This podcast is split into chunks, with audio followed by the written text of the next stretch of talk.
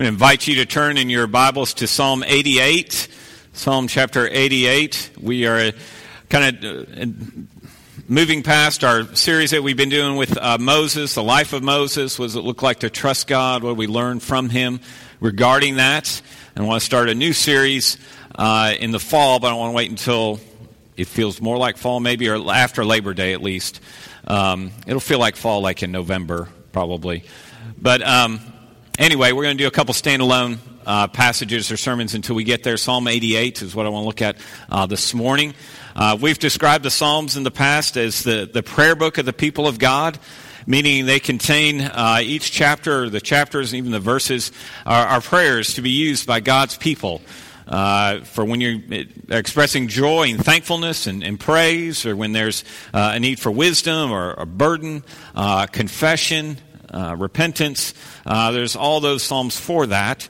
Uh, this psalm is typically described as a song of lament or a psalm of, of complaint.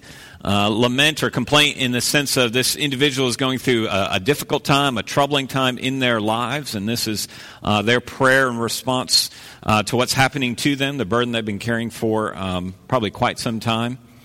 and so that's that's who it's for. Uh, you may say, but I'm not going through trouble. I'm not going through a, a hard time. Well, maybe.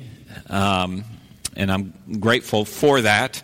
Uh, but there'll probably be a time when you do go through trouble and you do go through a hardship, and maybe a hardship that really rocks your foundation and, and throws you off uh, balance, uh, certainly uh, spiritually. The psalm will be helpful towards that end.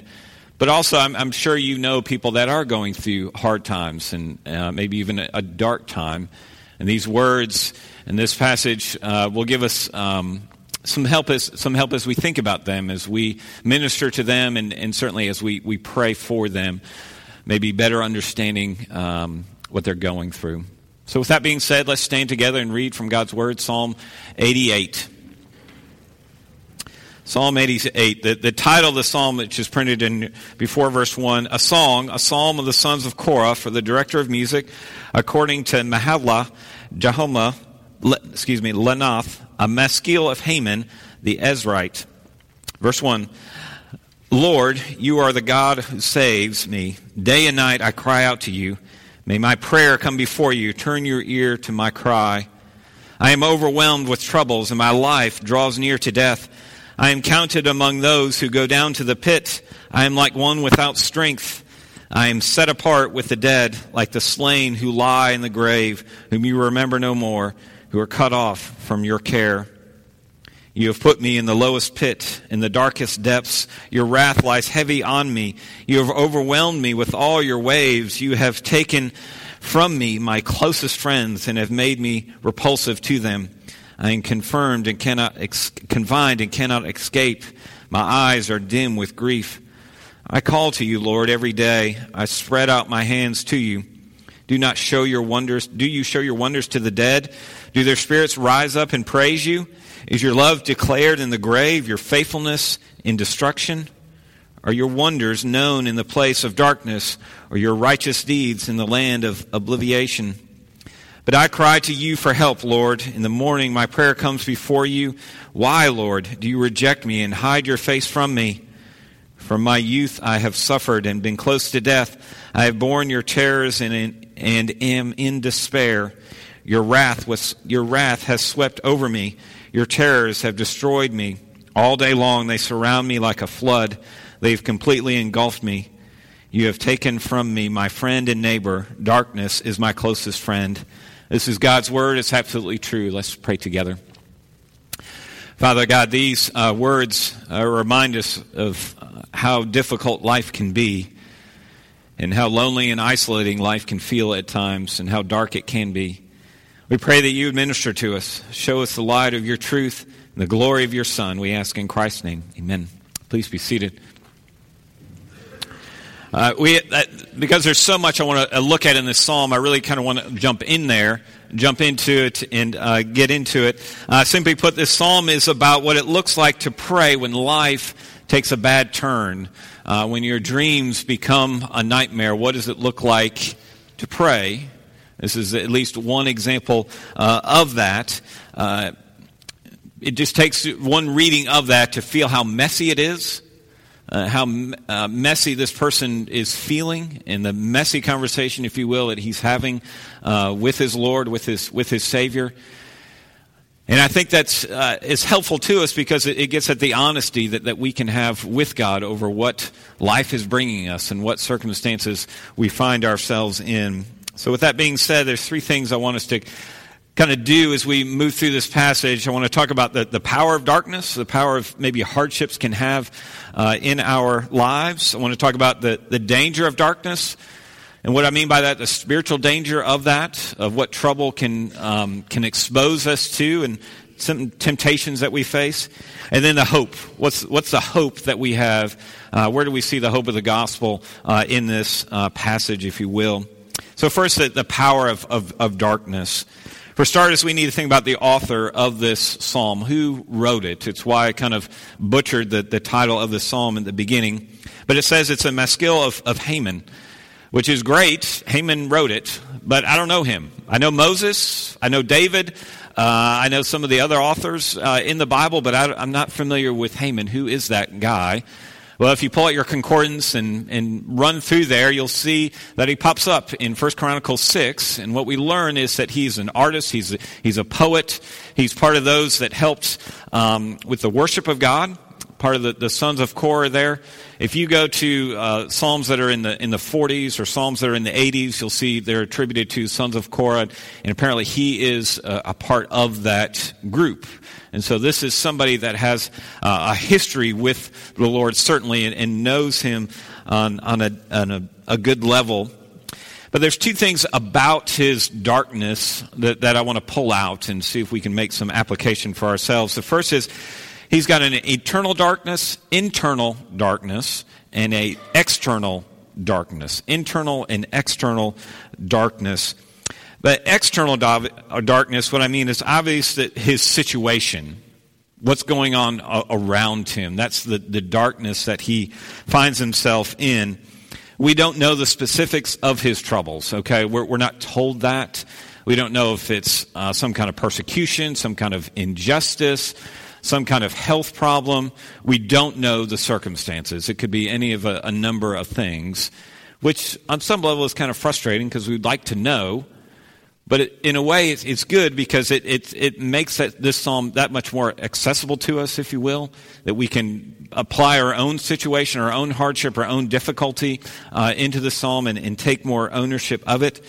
But on top of this, we get the picture in verses 8 and 18 that his friends have left him. That he's, he's feeling uh, isolated. He's, he's feeling alone. Uh, it's one thing to have this struggle, it's another thing to feel like he's going through it alone and isolated. There's nobody there around him to encourage him, to strengthen him, to nobody he can go and grab coffee with and say, Will you pray with me? Here's my troubles. Will you maybe give me some wisdom, but just at least pray for me? Uh, we get from this psalmist that there's nobody like that in his life. And we all know that the importance of companionship, the importance of relationship, uh, along these lines, Ecclesiastes 4 reminds us of this. He says, Two are better than one because they have a good reward for their toil. For if they fall, one will lift up his fellow. But woe to him who is alone when he falls and has not another to lift him up. Again, if two lie together, they keep warm. But how can one keep warm alone? And though a man might prevail against one who is alone, two will withstand him. A threefold cord is not quickly broken. We need people in our lives. We need people that, that we can trust, that we can be vulnerable with, that we can, uh, that somebody that's going to come into our lives and say, I'm going to bear this burden with you. I'm here with you. I want to cry with you. I want to weep with you. I want to rejoice with you at the same time. Because it, it's, let me point out this too. It, it's one thing to be alone and isolated and where you don't have any friends. But just because you have people around you, just because you have uh, a lot of friends that you, that you know of, you can still feel isolated. You can still feel alone. You can still feel like nobody's concerned about who you are. Uh, even if you're married, you can feel isolated and alone. Uh, even if you, are sharing your house with somebody and you're going through the routine of life, it's still easy to feel alone and isolated. That's a little bit about his uh, external darkness, maybe, if you will. It also talks about his internal darkness. In verse 1, God is, is his salvation. This is him making a statement of faith, a statement of belief and trust uh, in his Savior. Um, but he's not seeing God. He's not feeling God. It, it, it doesn't take long to see he's not ex- experiencing God like he would want to. He's struggling to find God's presence in his life. Verse 14, O Lord, why do you cast my soul away? Why do you hide your face from me? This is Heman saying basically, God, I feel like you've abandoned me. I feel rejected. Um, I feel like you've, you've forgotten about me because you're not answering my prayers. You're not concerned about my circumstances. You're not protecting. You're not providing for me. Uh, he feels like God has left him. And so feel the, the, weight, if you will, a little bit about this, this struggle that he's going through. It's one thing to struggle with a hardship, with a, with a difficulty, health concern, a relationship matter, something like that. And you feel like God is with you in that process, that he's, you feel his peace and comfort, his promises feel real valuable to you in that, in that hardship. But it's, a, it's another thing when you're going through that difficulty and you feel isolated, and certainly when you feel isolated spiritually, that God is not really present in your life, aiding and comforting and let alone answering and, and taking you out of that uh, circumstance. And this is where the, kind of the, the weight of what Heman is experiencing in this situation. And one of the, the takeaways I think we can apply uh, from this for ourselves at, at this point is that it, it's a pretty amazing, I think, if you take a step back, that this psalm is in the Bible, that this prayer is in the Bible, as dark as it is, as, as weighty as it feels, as desperate as its authors articulating his, prayer.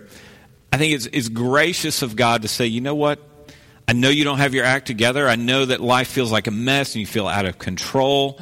And I'm willing to hear about that mess. I'm willing to hear about that difficulty uh, it's not going to affect how I relate to you and how I respond to you. I, I know you're a mess. I know your heart. I know your weaknesses. I know how you're responding to your circumstances.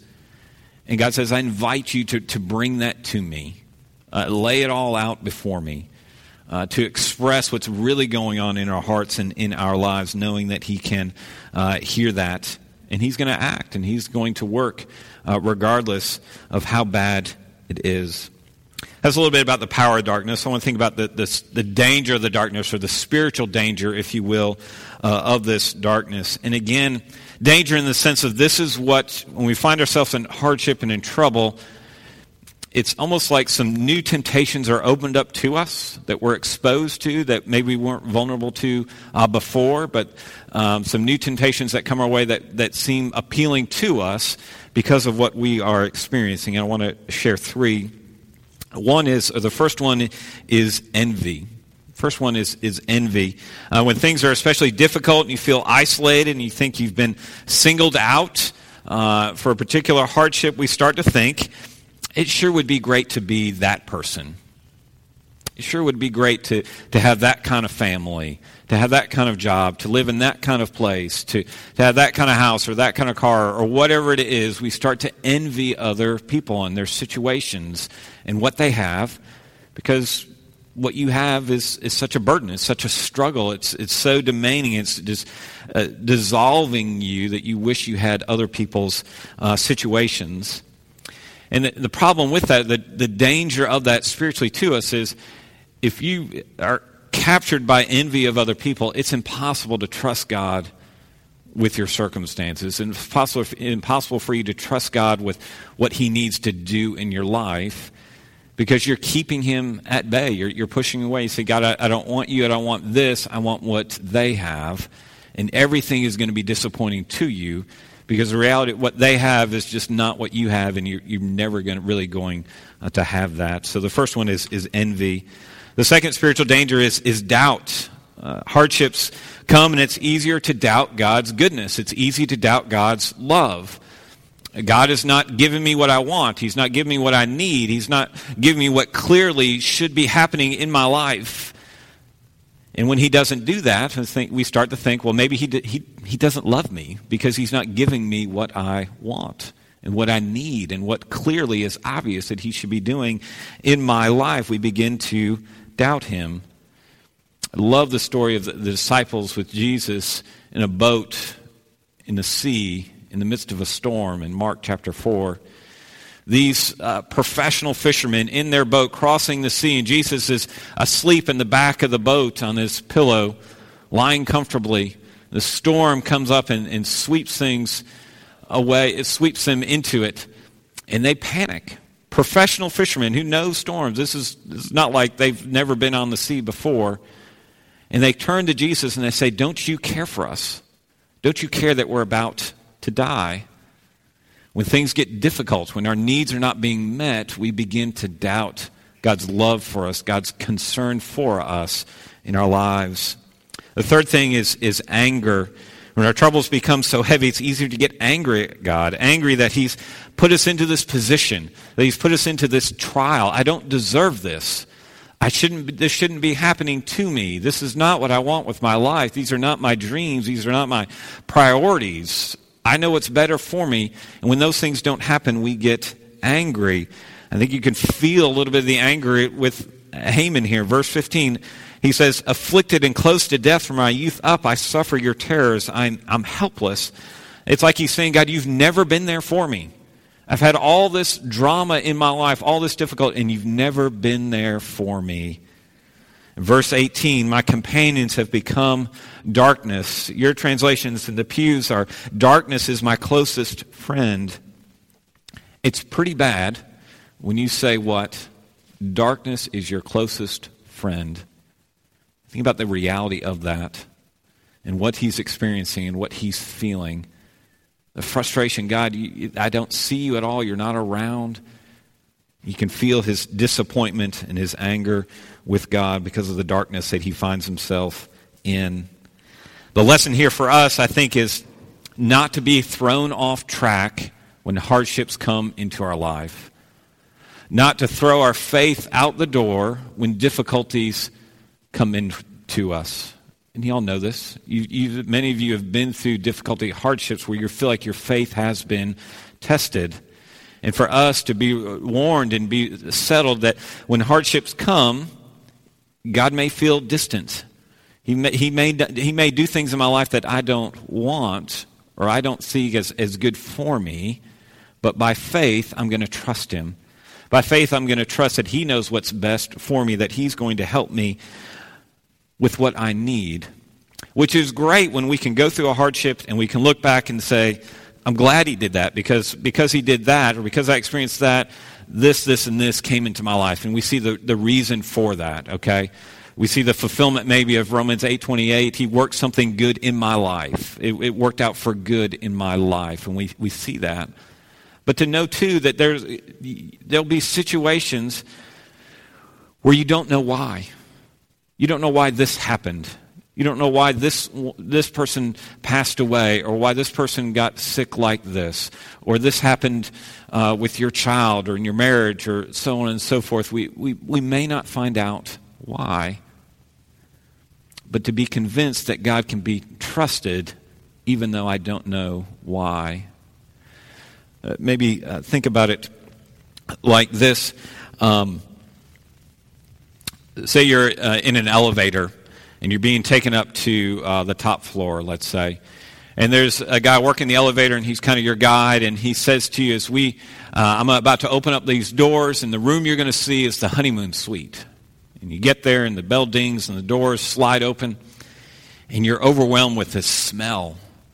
And you see trash and debris, and it's, it's ugly, and it's dirty, and you think, that is miserable. I, can't, I could never survive there. Or think about this same guide, same elevator, and he's about to open uh, the same doors, and he says to you, What you're about to see here is, is a prison. And he opens up, and you see the same thing the trash, the debris, the, the coldness, and all that is about it. And you're better prepared, and you think, Okay, I understand that. I get that. The, the point is, the Bible never promises a hardship free life, a difficult free life. God promises that I will be with you day in and day out, that I'll be faithful, that I will work in your life. That you, we, we know he can be trusted because of the cross and because of his love for us, that he's going to work his will and his ways in our lives. And the question for us is are you spiritually ready when hard times come? Are you spiritually ready to trust God and live by faith in the midst of situations that may not make sense? Where's the hope in this passage? Where's the good news? You survey this passage. This is, uh, commentators are quick to say, this is probably the darkest passage in the Bible, certainly the, the darkest psalm in the Bible. There's other laments but there, and there's their complaint and there's weight and the troubles that they're carrying, they're expressed. But at the end, there's this, always this, this hope, there's this confidence that God's going to work, He's going to do something. This passage ends with, Darkness is my closest friend. So, where is the, the hope? Where is the hope uh, in this passage? For starters, we've got to, to remember this psalm in the context of the Bible, in the context of the story of the Bible. And we have to go back to Genesis 3 and be reminded of the ramifications of that event in Genesis 3, of the fall. That Adam and Eve introduced a broken and a corrupt and sinful world to us. And because of that, hardship is going to be the case. Difficulty is going to be part of that. Um, people like you and me struggle in the Bible. We get glimpses of individuals who had real problems, real struggles, real, real difficulties, whether it's infertility or um, persecution or exile. Uh, God's people struggling because of life in a fallen world. But still, there, there's two points um, I want to bring out in, in light of that. How do we keep God alive in our moments of darkness? The first one is this we need to refuse to give up on God. We have to refuse to give up on, on God. When things get bad, when things get dark, it's so easy to give up on Him. Uh, sometimes it looks like, you know, stop reading, stop praying, stop moving towards God. Sometimes it looks like you're just on cruise control. You're saying Christiany kind of words and maybe going through the motions of it, but you've put up some some walls. You've put up some barriers. God is too disappointing to you, and you don't want to move uh, towards Him. And I think that Heman helps us uh, to see that. As bad as it gets for him, he prays. He prays day and night, morning and evening. It's not like he's waking up and he's reading his couple paragraphs from his devotion and maybe the Lord's Prayer and then he moves on. But you get the picture that he is wrestling with God, that he is he's, he's like Jacob, wrestling with God in prayer day and night, bringing his burdens to God, bringing uh, what's troubling him to God, wrestling with him, and being so persistent and consistent. There's a great parable in Luke chapter 18 where Jesus is talking about the priority of praying and not giving up. You remember the story of the persistent widow. There's this judge that's not the greatest judge in her community, and he keep, she keeps going to him uh, day and day after day, give me justice, give me justice, give me justice. And finally, he's just like, you're driving me crazy. Okay, I'm going to act in a just way for you. I'm going to uh, help you just so you'll just leave me alone. And Jesus' point, and part of his point with that parable is if this unjust judge who persistently hears this widow's or this person's uh, grievances and needs help, if he and is not being a good judge helps out, how much more your heavenly Father is going to help you? How much more your, your heavenly, perfectly loving Father is going to come when you persistently come with your prayers and come with your petitions to Him? Maybe think about it uh, like this. Think about being faithful uh, like this. There are two kinds of hope that we can fall into or that we can participate in. Uh, there's a hope that's what I call an earthly hope, and there's a heavenly hope. Earthly, an earthly hope is a hope that my circumstances will change, my marriage will get better, my children will make better decisions, uh, my income will pick up, my job life, my professional life will get better, my house, I'll get a bigger and better house, my health will get better. The, the earthly hope, and there's not necessarily anything wrong with that, but sometimes we can say that's where I'm going to find life. When those things get better, then I'm going to have peace and rest. But I want you to think about a heavenly hope, if you will. And a heavenly hope is where God is our focus. And the more of Him I have in my life, the more peace and contentment and rest that I can have, the more joy I can have. It's, it's the kind of peace that Paul talks about when he expresses in Philippians that he knows a peace and a contentment with God that when things are bad and when things are good, it doesn't matter. He's resting in God and knows him fully and abundantly. There's something I came across. I'll read this quote to you, and it expresses what I'm trying to communicate. The author writes, We are apt to imagine that the happiness of man is greatly dependent upon earthly prosperity, and that the loss of temporal comforts is an irreparable evil. But God would teach us that this is altogether a mistake. He shows us how insufficient earthly things are to make us happy and by reducing us to a state of want or pain or trouble or any kind, he leads us to himself and then shows us how happy he can make us, though under circumstances most painful to the flesh and blood. There's a second thing about seeing hope in this psalm, and I'll, I'll close with this.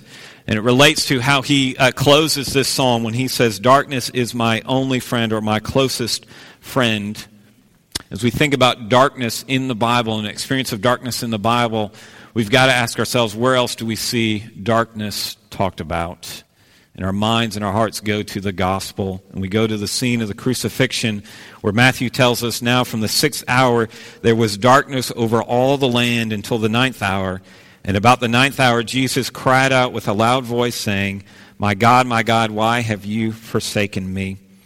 Later on in the text, in that story of the crucifixion, the earth is shaking, rocks are splitting, tombs are breaking apart. And what is happening here? It's the picture that Jesus is getting real darkness, that Jesus is experiencing the, the, the darkness. Heman gets the experience of darkness in the sense of in his life, in his circumstances, in his trouble. But Jesus gets real darkness, real isolation, real silence from God, real emptiness, uh, if you will. And we know why he got that darkness. It's because of the broken world that we live in. It's because of the broken lives that we uh, live out every day. It's because of the broken things that we do. And it's our need for forgiveness, our need for our debts to be canceled, our need to find uh, God's forgiveness in our lives, to be redeemed and to be restored. But that darkness that Jesus experienced also tells us, too, that when we accept that, when we take that into the center of our lives, that we will never experience real darkness. You will never experience real darkness because of the darkness that Christ faced for you. We may have moments of trouble and hardship, and things get really dark and really confusing and really bad. But the cross tells us, the life of Christ tells us, that God knows about darkness and because of the darkness that he experienced, you will never know real darkness. You'll never know real isolation. You'll never know real distance from God. That God loves you unconditionally, fully. And he invites us to rest in that, to know that, to build our lives on the reality of that truth and judge everything in light of that. Know God's love because of the cross. Don't judge God's love for you because of your circumstances. If you judge it by your circumstances, you're always going to be disappointed. But if you know God's love for you based upon the cross, you're always going to be fulfilled and at peace and content with all that He is. Let's pray together. Father God, we uh, pray uh, this life is hard. It is a struggle to be here. Uh, things happen that are confusing, things happen to us that are disappointing.